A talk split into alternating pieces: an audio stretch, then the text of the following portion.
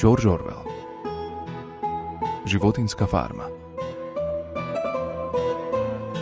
Prvo poglavlje. Gospodin Jones, posjednik vlastelinske farme, zaključao je preko noći kokošince, ali je bio suviše pijan da bi se sjetio zatvoriti i gornja vratašca.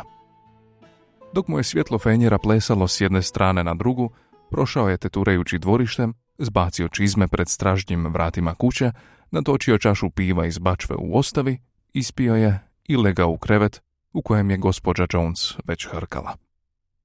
Čim je u spavačoj sobi nestalo svjetla, u svim gospodarskim zgradama farme nastade vreva i komešanje. Tokom dana pročulo se naime da je stari Major, polubijeli nerast, dobitnik mnogih nagrada, prošle noći usnuo čudan san i da ga želi ispričati drugim životinjama.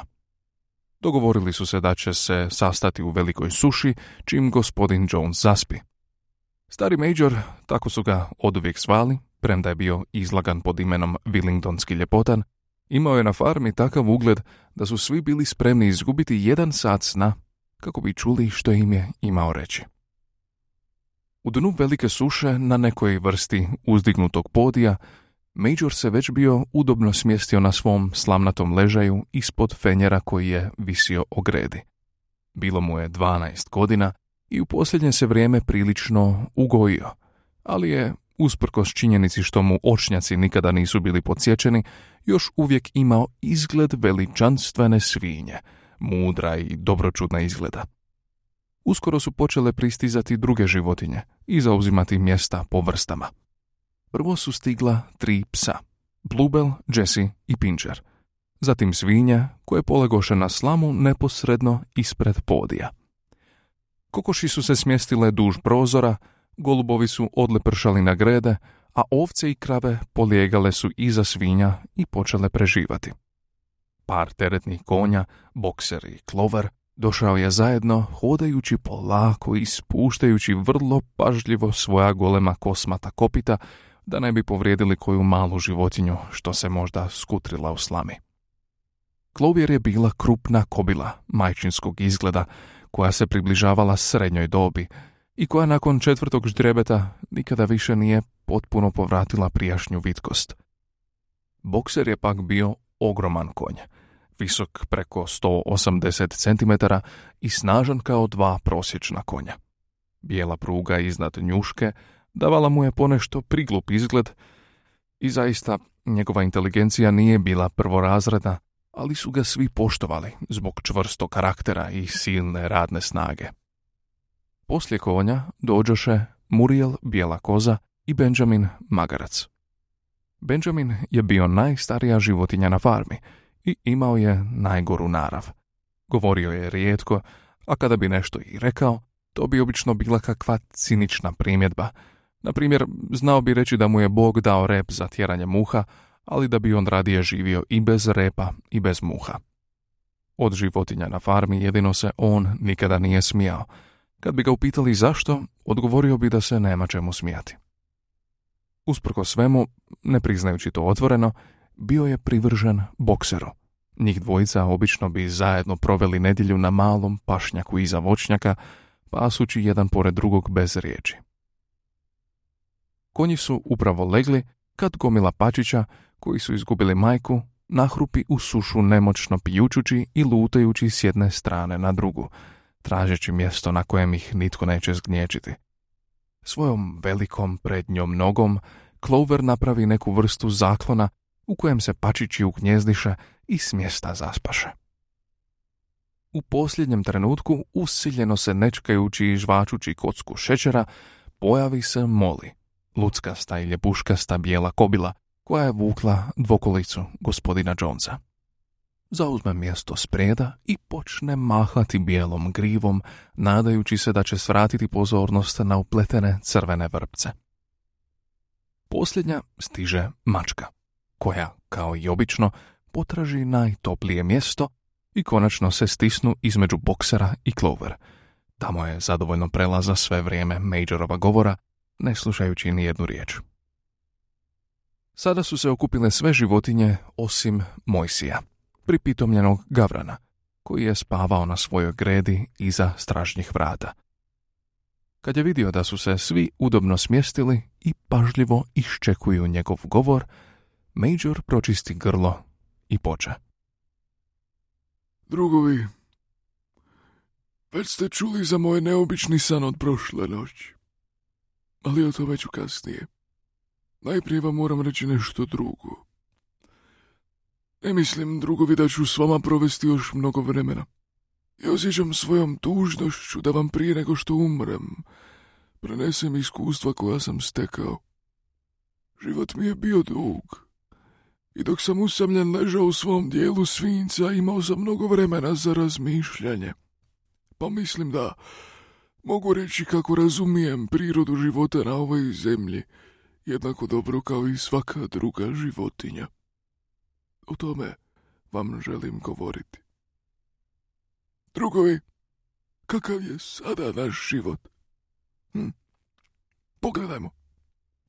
Naš život je bijedan, tegoban i kratak.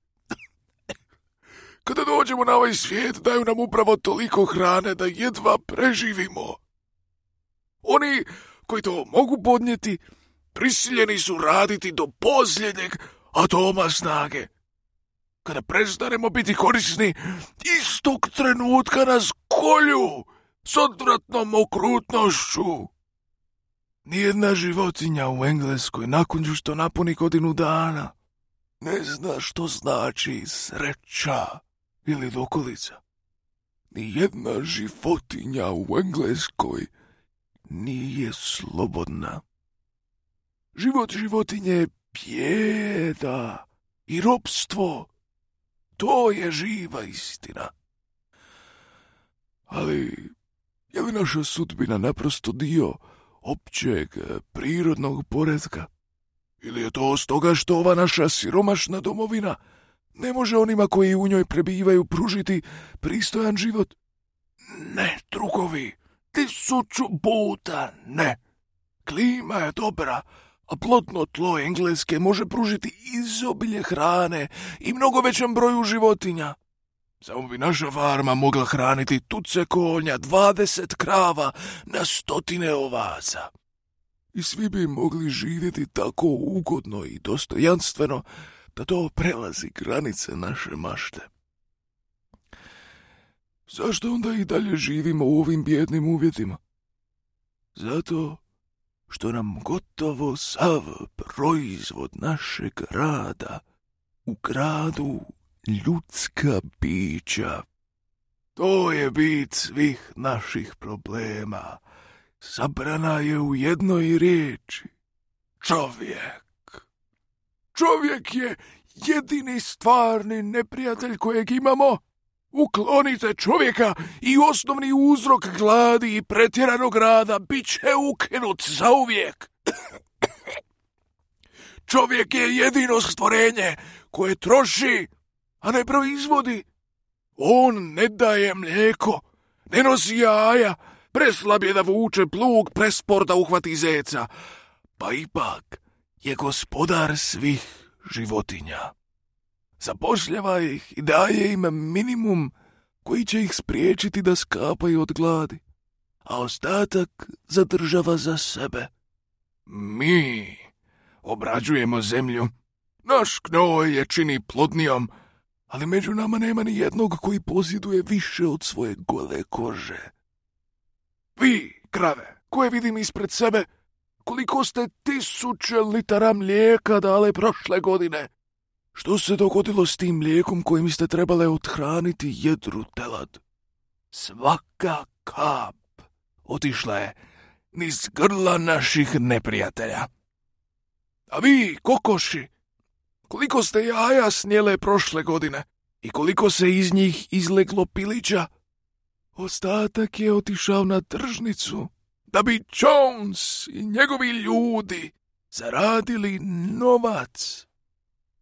A ti, Clover, gdje su ti 4 ždrijebeta koja si još drijebila i koja su ti u starosti trebala biti pomoć i radost? Nijedno nije dočekalo ni 1 godinu. i već je prodano. Više ih nikada nećeš vidjeti. Jesi li u zamjenu za tvoje 4 siročadi i sav tvoj rad u polju dobila išta osim bijednog obroka i staje? Ali ni tako bijednim životima, kakvi su naši, nije dopušteno da traju svoj prirodni vijek. Ne prigovaram zbog sebe, jer ja sam jedan od sretnika. Meni je 12 godina i imao sam preko 400 potomaka. Takav je prirodni život svinje, ali na kraju ni jedna životinja ne izbjegne okrutnom nožu. Vi, mlada prasad za tovljenje što sjedite ispred mene, u roku od 1 godine svaki će od vas završiti skvičeći na stratištu. Taj užas čeka sve nas, i krave, i svinje, i kokoši, i ovce, svakoga. Ni konje, ni pse ne čeka bolja sudbina. Onog dana, kada tvoji snažni mišići izgube snagu, tebe će boksera gospodin Jones poslati životeru, koji će te zaklati i od tebe skuhati hranu za lisičare. Što se tiče pasa, kada ostare izgube zube, Jones im zaveže oko vrata ciglu i utopi ih u najbližoj bari. Nije li onda, drugovi, kristalno jasno da sve nedaće ovog života proistječu iz tiranije ljudskih bića? Jedino ako se oslobodimo čovjeka, proizvod našeg rada pripašće nama. Gotovo preko noći možemo postati bogati i slobodni. Što treba da se radi?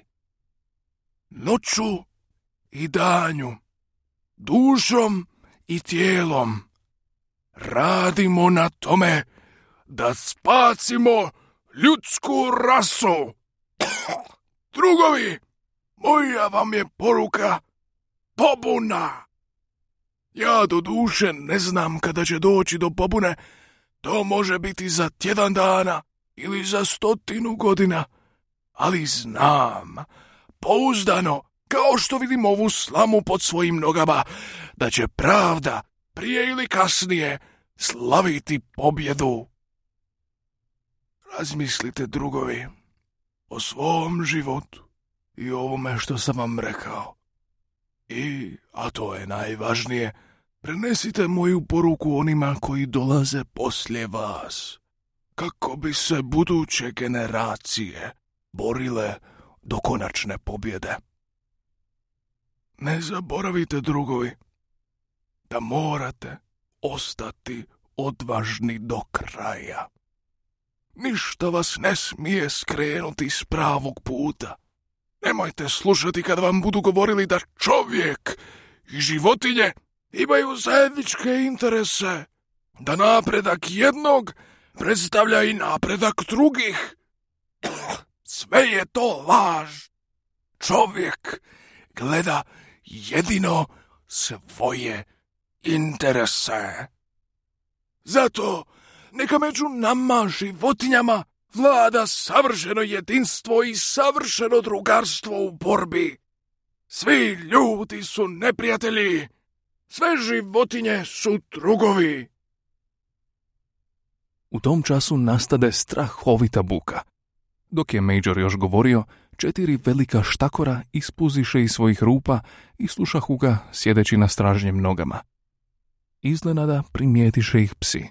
I samo zahvaljujući tome što su hitro jurnuli u rupe, štakori spasiše svoje živote.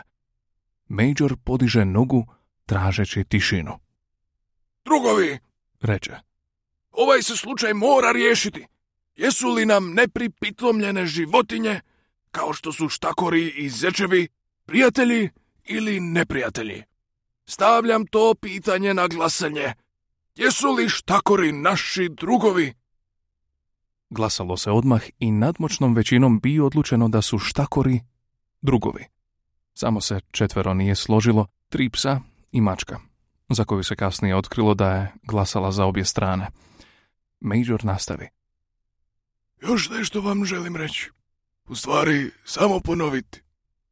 Upamtite zauvijek da je neprijateljstvo prema čovjeku i svemu njegovom naša dužnost.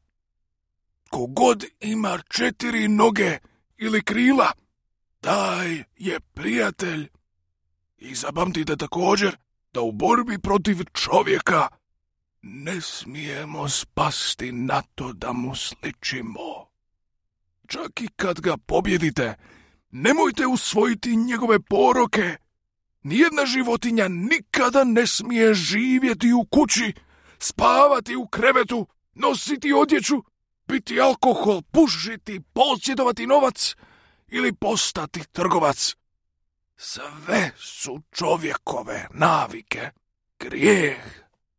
I što je najvažnije, nijedna životinja ne smije tlačiti drugu životinju. Slabiji ili jaki, pametni ili priprosti, svi smo mi braća. Nijedna životinja nikada ne smije ubiti drugu životinju. Sve su životinje jednake. A sada, drugovi, da vam ispričam svoj san od prošle noći. Taj san vam ne mogu opisati. Sanjao sam kako će izgledati zemlja kada nestane čovjek. San me podsjetio na nešto što sam davno zaboravio. Prije mnogo godina, dok sam još bio malo svinče, moja majka i druge krmače su pjevale staru pjesmu koje su znale samo melodiju i prve 3 riječi. U djetinjstvu sam znao tu melodiju, ali sam je već davno zaboravio. Međutim, prošle noći ponovo mi se javila u snu. Što više, navrle su mi u sjećanje riječi te pjesme. Riječi za koje sam siguran da su generacijama bile zaboravljene, a koje su životinje pjevale od davnina. Sada ću vam, drugovi, otpjevati tu pjesmu. Star sam i glas mi je promukao, ali kada vas naučim melodiju, vi ćete pjevati bolje. Zove se Životinje engleske. Stari Major pročisti grlo i zapjeva. Kao što je sam rekao, glas mu je bio promukao, ali je pjevao prilično dobro, a i melodija je bila živahna. Riječi su glasile ovako. Životinje engleske i irske, životinje svih meridijana, čujte moju radosnu poruku o zlatnom dobu što je pred nama. Prije ili kasnije doći će dan, tiranin čovjek svrgnut će biti i plodnim će poljima engleske samo četveronošci gaziti. Nestaće karika s naših njuški, jaram neće žuljat naše šije, mamuza će zauvijek zarđat, a bić kao da ga bilo nije. To obilje pojmit ne može, sjeno pšenica ječam i zob. Djetelina, grah i plodovi repe, sve bit će naše kad dođe ta dob. Jarko će sjati polja engleske, čistije će biti njene vode, svježije puhaće po vjetarci, tek kada dođemo do slobode. Tom danu moramo stremiti svi, al prije nek dođe makar umrli, krave, konji, kuske i purani, u borbu svak slobodi da hrli. Životinje engleske i irske, životinje svih meridijana, počujte i širite poruku o zlatnom dobu što je pred nama. Pjesma je oduševila životinje i prije nego što je Major završio, one mu se pridružiše. Melodiju i poneku riječ upamtile su čak i najgluplje, a pametnije, poput svinja i pasa, naučile su za nekoliko minuta čitavu pjesmu na pamet. A onda, nakon nekoliko pokušaja, čitavom se farmom odlučno i jedinstveno zaori Životinje engleske. Krave su mukale, psi zavijali, ovce blejale, konji rzali, patke kvakale. Toliko su bile oduševljene pjesmom da su je otpjevale 5 puta zaredom, a možda bi tako i nastavile cijelu noć da ih Jones nije prekinuo. Buka je naime probudila gospodina Jonesa, koji skoči iz kreveta uvjeren da se u dvorištu nalazi lisica. Zgrabi pušku, koja je uvijek stajala u kutu spavače sobe, i pripuca u mrak. Meci se zabiše u zid suše i sastanak se naglo prekinuo. Životinje su se razbježale na svoja mjesta za spavanje, ptice su odskakutale u svoja legla, blago polijegalo u slamu i u trenu je čitava farma zapala u san.